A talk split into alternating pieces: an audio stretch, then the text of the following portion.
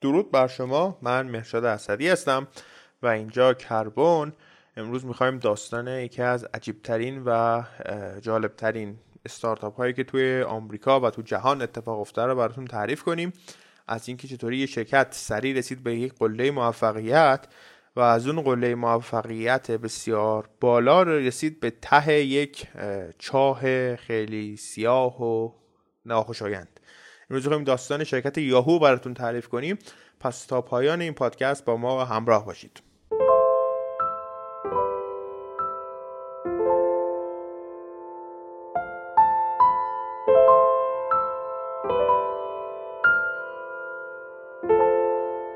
داستان از اینجا آغاز میشه که سال 1993 و 94 دو تا از دانشجوهای دانشگاه استنفورد دانشگاهی که بسیار معروفه و اگر الان تو گوگل هم سرچ کنید سال 2019 و 2020 جزو سه دانشگاه برتر جهانن و سال 2021 شدن بهترین دانشگاه و از نظر کارهای محققی و کلا تحقیقاتی رتبه یکو دارن.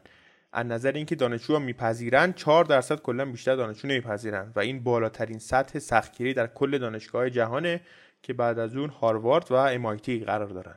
خلاص اینکه دانشگاه بسیار قوی و قدرتمندیه استنفورد و نمیشه به این راحتی ازش گذشت. یعنی هر کسی که میره اونجا حتما می‌خواد یه مخی یه آدمی خیلی خاصی بشه و نمیشه گفتش که دانشگاه علکیه. خلاصه دو تا از دانشجوهای اونجا به نام آقای دیوید فیلو و جری یانگ تصمیم می‌گیرن که تو رشته برقم بودن. تو رشته برق دانشگاه استنفورد تصمیم می‌گیرن که با هم همکاری کنن. و این دفعه تو اوج اوجگیری سایت های dot com دار با هم بتونن تو اینترنت یه دونه کسب و کاری برای خودشون درست کنن.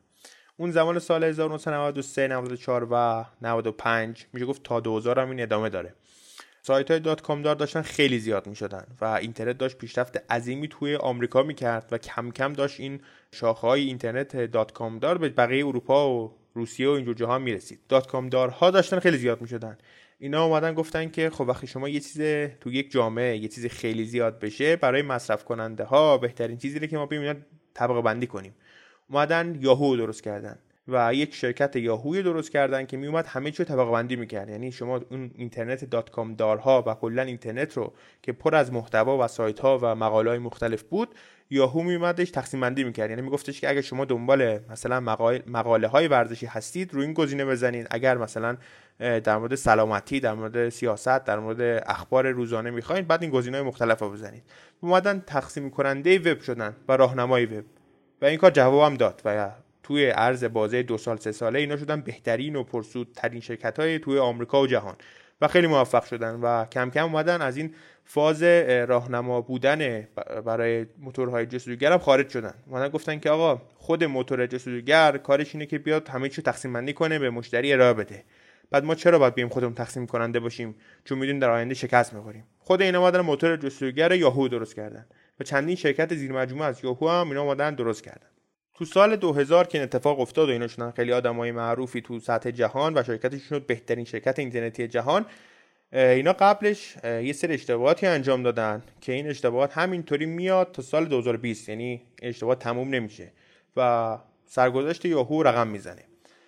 یکم قبلتر اگه برسیم سالمون دقیقا ماهای تاسیسات شرکت یاهو که چرا اصلا اسمش یاهوه این دوتا دوست عزیز یعنی دیوید فیلو و آقای جریانگ که آقای جریانگ مال اهل تایوانه دیوید فیلو مال آمریکاست. اومدن اسم یاهو از داستانهای گالیور برداشتن. اومدن گفتن که ما چون ظاهر خیلی شلخته داریم و خیلی مرتب نیستیم و کلا آدمایی یه جوری هستیم باید این شرکتمون به خودمونم بیاد. اومدن تو داستانهای سفرهای گالیور یه دونه واژه پیدا کردن که به نام یاهو. به همین معنی هم بود. یعنی چون ما آدمای یاهویی هستیم بیام اسم شرکتمون رو بذاریم یاهو. و این شکلی شد که اسم شرکت شد یاهو. به معنای زشت و زننده. یعنی کسی که رفتار زشت و زننده ای داره تو داستان تو یه سری از داستانهای سفرهای گالیور بهش میگن یاهو. حالا چیزی بود که اونجا نوشته بود. خلاصه که رفت جلوتر اینا اومدن یاهو چندین بخش انجام دادن. چندین بخش شد از مال یاهو. یعنی مثلا شما وارد اینترنت که می‌شدید یکی یاهو mail بود یکی یاهو اسپورت بود art بود news بود law بود government بود یاهو healthy بود و چیزهای مختلف. و همه اینا مال یاهو بود و خیلی خوب داشتن پیش می‌رفتن. سال 2000 فرا رسید اینا شدن بهترین موتور جستجوگر جهان. ولی کم کم می‌دونستن. اگه وب انقدر بخواد سریع پیشرفت کنه اینترنت و سایت های dot com دار بخوان انقدر خوب پیشرفت کنن اینا کم کم باید جاشون رو به شرکت دیگه بدن. و اومدن شروع کردن بررسی کردن و اینکه ما چیکار کنیم و اینا. سال 98 یعنی دو سال قبل از این موفقیت اینا یه اشتباه خیلی بزرگ انجام داده بودن و این عامل شاید بگم شکستشون اینجا شروع شد. که اومدن سال 98 دو تا شرکت و دو تا سایت خیلی ضعیف رو به طوری که حتی باورتون نمیشه که چقدر این دو سایت بیهوده بودن رو خریدن.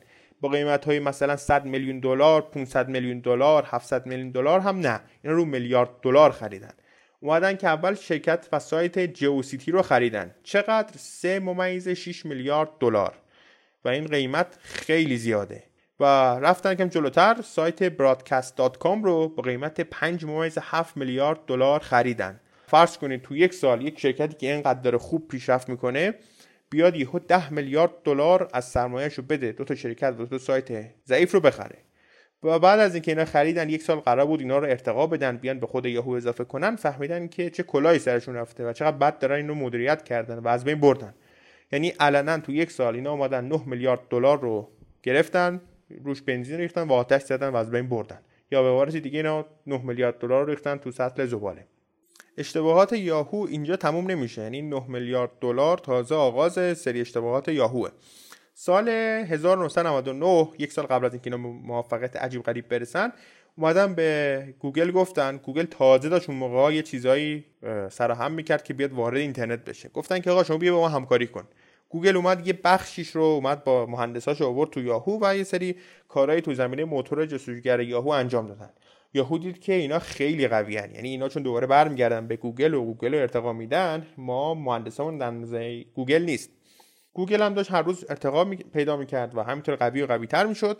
به طوری که سال 2000 یاهو به گوگل گفتش که من شرکت شما رو تمامش رو یک میلیارد دلار می‌خرم و نه بیشتر نه کمتر. و یک میلیارد دلار برای گوگل زیاد بود. یعنی شرکتی بود که تقریبا میشه گفتش که اون زمان هیچی نبود. گوگل اومد یکم به خودش نگاه کرد و اینا به حال قبول نکرد. گفتش که من یک میلیارد دلار نمی‌خوام. من یک و یک دهم میلیارد دلار می‌خوام. به اون قیمتی که یاهو بهش پیشنهاد داده بود رد شد. ولی عجیب این که چرا یاهو با اینکه سرمایه بسیار عظیمی داشت چرا نرفت گوگل رو بخره؟ به خاطر اینکه همون دو تا شرکت که بود یادتون اگه باشه سال 98 خریدن. یکی جیوسیتی یکم Broadcast.com که جمعا شد 9 میلیارد دلار. به خاطر اون ترسی که نکنه ما بیایم حتی شده یه دلار اضافه بدیم و این یه دلار باعث شکستمون بشه این کارو نکردن. یعنی گفتن که ما سعی می‌کنیم خیلی منطقی عمل کنیم تا خیلی پول دارانه.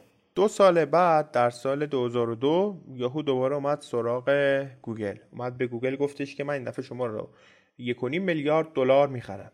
گوگل دیگه الان تبدیل شده بود به یه شرکتی که احتمال داشت تبدیل به یه ابرغول جهانی بشه. گفتش که خیر. این مبلغی شما برای ما پیشنهاد دادید بسیار کمه و دقیقا نصف اون چیزی که ما می‌خوایم. گوگل اومد بهشون گفتش که آقا من سه میلیارد دلار می‌خوام. برای اینکه شرکتمون بدم به دست یاهو. یاهو هم دید که این رقمه نزدیک شد به اون رقم سایت جیوسیتی که بود 3 ممیز 6 ده میلیارد دلار. و ما خریدیمش و از بین رفتیم. یعنی اون 3 میلیارد دلاری که ما دادیم الان تبدیل به هیچ شد. اگه شما همین الان برید تو گوگل بزنید جیوسیتی و ببینید چی میاره و یاهو هم بزنید می‌بینید اصلا یه سری عکسای مسخره و به قول معروف میم میاره براتون تا اینکه یه مطلبی درست حسابی و یه سایت خیلی خوب بیاره. الان به فنا رفته این جیوسیتی و اون 3 میلیارد دلار.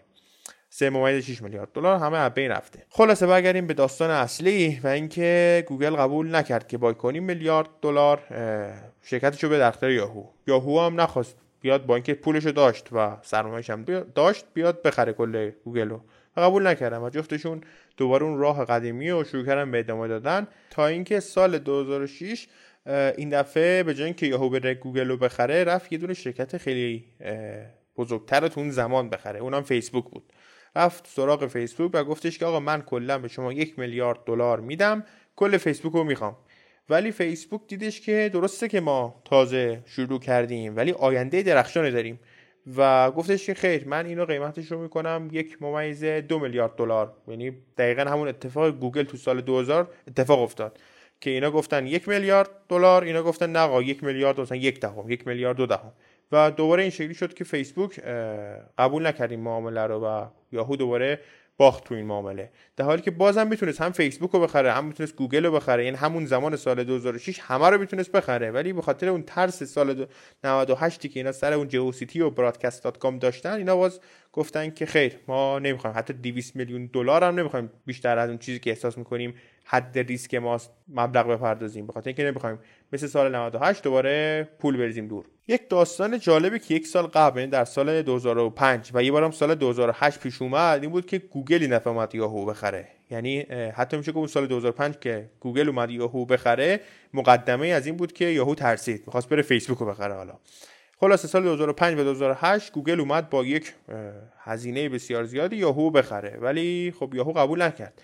مبلغ پیشنهادی گوگل یک مبلغ بسیار عظیمی بود. یعنی 45 میلیارد دلار. یعنی فرض کنید 45 میلیارد دلار حاضر بود گوگل بده به یاهو که بیاد کل این سرمایه رو بخره اصلا مال خودش کنه. ولی یاهو گفت خیر ما خیلی شرکت بزرگتر از این حرفاییم که بخوایم با 45 میلیارد دلار راضی بشیم. ما حداقل چیزی بود 80 70 میلیارد دلار می‌خوایم. گوگل هم قبول نکرد چون نه سرمایه آنچنانی داشت که بخواد انقدر دیگه هزینه کنه نه اینکه می‌دونست یاهو هم دیگه اونقدرها هم نمیارزه. خلاصه قبول نکردن و با هم همکاری نکردم. از اینم نگذریم که همون سالهای 2000 که گوگل تازه داشت شرکتش اصلا سر هم می‌کرد که خیلی قوی بشن تازه اون موقع ارزش هر سهام یاهو بود چیزی بین حدود 75 دلار تا 125 دلار. یعنی اگه شما این قیمت های سهام مثلا آمریکا رو شرکت های مختلف نتفلیکس رو ببینید می‌بینید که این ارزش اصلا خیلی بالا. یعنی میشه گفتش که اون زمان ها اینا که از اون سری شرکت های بسیار گرون و پردرآمد و ثروتمند کل جهان بودن. دقیقا عین همین گوگلی که الان وجود داره اون زمان در سال 2000 اینا گوگل اون موقع بودن. بعد از پیشنهادهای خیلی خوب گوگل که یکی سال 2005 بود یکم تو 2008 که اومد یاهو بخره یاهو اینو فهمید که داره از گوگل خیلی عقب میفته و باید یه فکری به حال این بکنه. به خاطر همین تازه سری مراتب اشتباهاتشون شروع شد. یعنی به خاطر این عقب موندگی بسیارشون نسبت به گوگل اومدن همه کار می‌خواستن بکنن سرمایه زیادی هم داشتن البته اومدن همه کار بکنن که بتونن جای گوگل رو بگیرن ولی در نهایت این موفق نشدن. کم جلو رفتن و این اختلاف فاحشی بین گوگل و یاهو افتاد. ولی یاهو رتبه دوم سوم خوب داشت. یعنی می‌تونستیم بگیم که اون موقع یاهو جزو ستا موتور جستجوگر خوب جهان بود. ولی اینا به این نیاز نداشتن. اینا می‌خواستن بهترین بشن. از این طرف دیگه گوگل نمی‌خواست بیاد با اینا همکاری کنه. چون می‌دونست که اینا زیاد شرکت آنچنانی در حد گوگل نیستن. رفتن یکم جلوتر گوگل اومدش که گفتش که یه سری همکاریهایی با شرکت یاهو داشت در زمینه موتورهای جستجوگر برای هر دو طرف برد برد بود. ولی خب برای یاهو این برد خیلی برد کوچیکی بود. اینقدر این ادامه پیدا کرد تا سال 2012 میشه گفتش که یکی از بزرگترین اشتباهات تاریخ یاهو بود. اینا اومدن که با هزار تا خواهش و تمنا یکی از مدیرای بزرگ گوگل آوردن.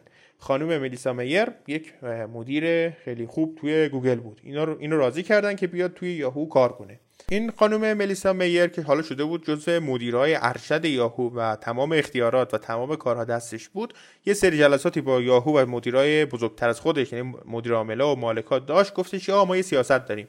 همه شرکت های متوسط نیمه متوسط. و خوب رو می‌خریم. یعنی هر چی بتونیم شرکت می‌خریم. و همه ما گفتن خب خیلی پیشنهاد خوبیه ما اینا رو می‌گیریم می‌خریم. به خودمون اضافه می‌کنیم حتی شعبه های مختلف می‌زنیم و پیشرفت می‌کنیم. و کم کم میایم سال مثلا 2020 2030 میایم جای گوگل رو می‌گیریم. و اینا قبول کردن با خانم ملیسا میر که اینا برن شرکت های مختلف رو بخرن و بتونن که جایگزین بخشه خودشون کنن و خودشون ارتقا بدن. خانم ملیسا میر در عرض 4 سال یعنی سال 2012 و 2016 60 تا شرکت رو خرید. و این رقم بسیار بالاست. یعنی شما فرض کنید 60 تا شرکت متوسط نیمه متوسط و خوب آمریکایی و غیر آمریکایی چینی روسی اروپایی رو خریدنشون و یه سری شرکت هایی که مثل شرکت های تامبلر که اون زمان خیلی داشت پیشرفت می‌کرد و به اندازه یک ممیز 6 میلیارد دلار خریدن و باعثش سقوطش هم شدن. یعنی خریدنش نتونستن کارش کنن سقوط کردن. از بین رفت. و شرکت های این شکلی خیلی یعنی یکی از اون 60 این بود. حالا بگذاریم که 59 تا دیگه چی بوده چه شرکت هایی می‌تونسته رشد کنه اینو نذاشتن دیگه بگذاریم از اونا. خلاصه این 60 تا شرکتی که اینا خریدن یک پروژه بسیار بدی بود که 4 سال طول کشید که اینا همه اینا رو بخرن و آخرا به شکست بخورن.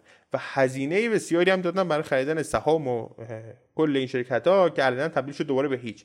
یعنی اون اشتباهی که سال 98 انجام دادن. 10 میلیارد دلارشون رفت مستقیم در سطل زباله. دوباره اومدن یه اشتباه عجیبتر رو تو سال 2012 تا 2016 انجام دادن. یعنی اینا نرفتن گوگل رو بخرن نرفتن فیسبوک رو بخرن. به خاطر کلا 100 میلیون 1.5 میلیارد دلار. ولی اومدن 60 شرکت رو خریدن و تمام سرمایه و اون اعتبارشون از بین رفت.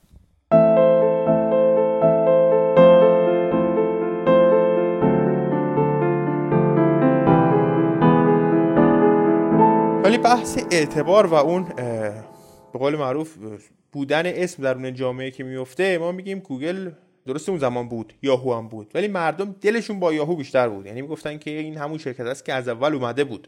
و الان هم می‌خواست هی تلاش می‌کرد که این شکلی بشه. اگه یاهو یه فرصتی پیدا می‌کرد که بتونه یه برابری نسبی با گوگل داشته باشه مردم بیشتر متمایل میشن به سمت یاهو. چون قدیمی تر بود مردم بیشتر با اون خاطره داشتن. چون اون زمان هم همه چی دست یاهو بود مردم بیشتر میپسندیدن یاهو تا گوگل.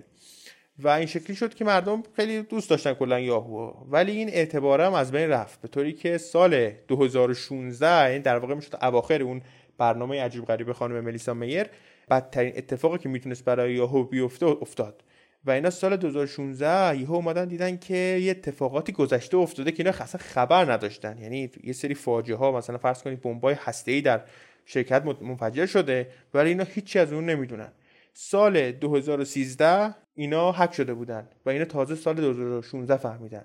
یعنی سه سال پیش اینا حک شده بودن اینا هیچ خبری ازش نداشتن. اومدن اعلام کردن که آقا ما 500 میلیون کاربرمون در سال 2013 حک شده. درسته سه سال گذشته ولی ما سعی می‌کنیم اینو ارتقا بدیم بهترش کنیم حالا جبران کنیم. ولی بعد بدونید که سه سال پیش یعنی در سال 2013 500 میلیون نفر هک شدن. همون سال 2016 که اینا فهمیدن که سه سال پیش هک شدن یه چند ماه که گذشت فهمیدن که عجب اشتباهی کردن که اصلا اعلام کردن. 500 میلیون نفر نبودن که هک شدن. یک میلیارد نفر از کاربرشون هک شده. یعنی اینکه اینا 2016 فهمیدن که در سال 2013 و در سال 2014 یک میلیارد کاربر در مجموع هک شدن. یعنی اطلاعاتشون اهم از شماره تلفن آدرس ایمیلشون شماره کد پستیشون محلشون همه چیشون هر اطلاعاتی که در یاهو ثبت کرده بودن حالا دست یه سری هکر تو اینترنت در حال رد و بدل شدنه و اینا سه سال دو سال بعد تازه فهمیدن. این خبر رو باید اعلام می‌کردن. و وقتی اعلام کردن اون اعتباری که ما ازش صحبت کردیم و اون علاقه مردم به یاهو که حتی اگر اینو برابر می‌شدن با گوگل مردم یاهو انتخاب می‌کردن دیگه به طور کامل از ریشه از بین رفت و مردم دیگه حتی اگر یهو قدرتمند می‌شد دیگه اون اعتماد رو بهش نداشتن. چون می‌دونستن که یک میلیارد کاربر هک شدن چیز کمی نیست. بیشترین میزان هک شدن شاید بگفت جهانه. و اصلا دیگه بهش اعتماد نداشتن و الان این شکلی شد که یاهو هم فهمید که باید دیگه کم کم این شرکت یاهو ببنده بره سراغ کارهای دیگه یا اصلا کلا شرکت رو بفروشه هر چقدر که شد. شرکت ورایزن در سال 2017 تا حالا 2018 اومد یه سری پیشنهادها رو به یاهو داد و اومد گفتش آقا دیگه شرکت شما چیزی ازش باقی نمونده و هر چی هم مونده یه سری سهامیه که جمعا اگه اینا رو جمع کنن به 3 میلیارد دلار به 3.5 میلیارد دلار می‌رسه. اومد یه پیشنهادی داد ورایزن شرکت ورایزن یه شرکت آمریکایی که بیشتر تو کارهای network و اینترنت و data و و این 5G و اینا فعالیت داره. و شرکت معروفی هم هست و خیلی هم قویه. اومدش تو اون زمان اومد گفتش که من شرکت شما را 4 ممیز 8 میلیارد دلار می‌خرم. خواهش می‌کنم این شرکت دیگه راضی شید بدید. چون دیگه از این فاجعه بدتر دیگه علنا میشه فقط یه مغازه کوچیک که به نام یاهو اینا هم قبول کردن. اینا اومدن شرکت دادن دست ورایزن 4 ممیز 8 میلیارد دلار. این شکلی بود که تمام سرمایه و موقع وقت یاهو رفت برای شرکت آمریکایی. ولی نکته جالبش اینکه شما فرض کنید که به خودتون شاید بگید که از 45 میلیارد دلار حالا که رفتن جلوتر شدن مثلا 60 میلیارد دلار سرمایه داشت یاهو چطوری رسید به 5 میلیارد دلار؟ مالکای یاهو حالا همون آقای دیوید فیلو و جری یانگ و حالا یه سری آدمای دیگه اومدن سهامشون رو وارد بازار دیگه کردن. اومدن وارد بازار علی بابا شرکت علی بابا کردن.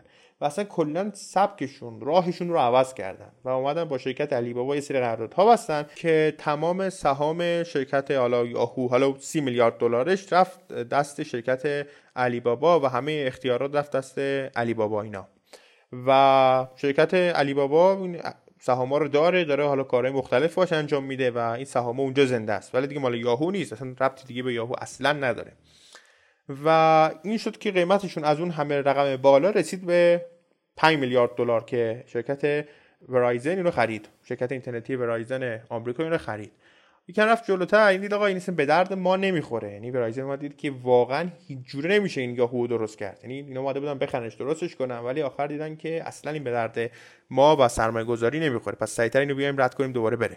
این شکلیش که سال 2019 یعنی اواخر سال 2018 شرکت ورایزن گفت آقا من همینو می‌ذارم برای فروش. نصفش اومد ژاپن خرید نصفش اومد گوگل خرید.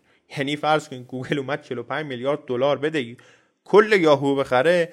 الان اومد با مبلغ 2 میلیارد دلار اومد کل یاهو نصف یاهو خرید.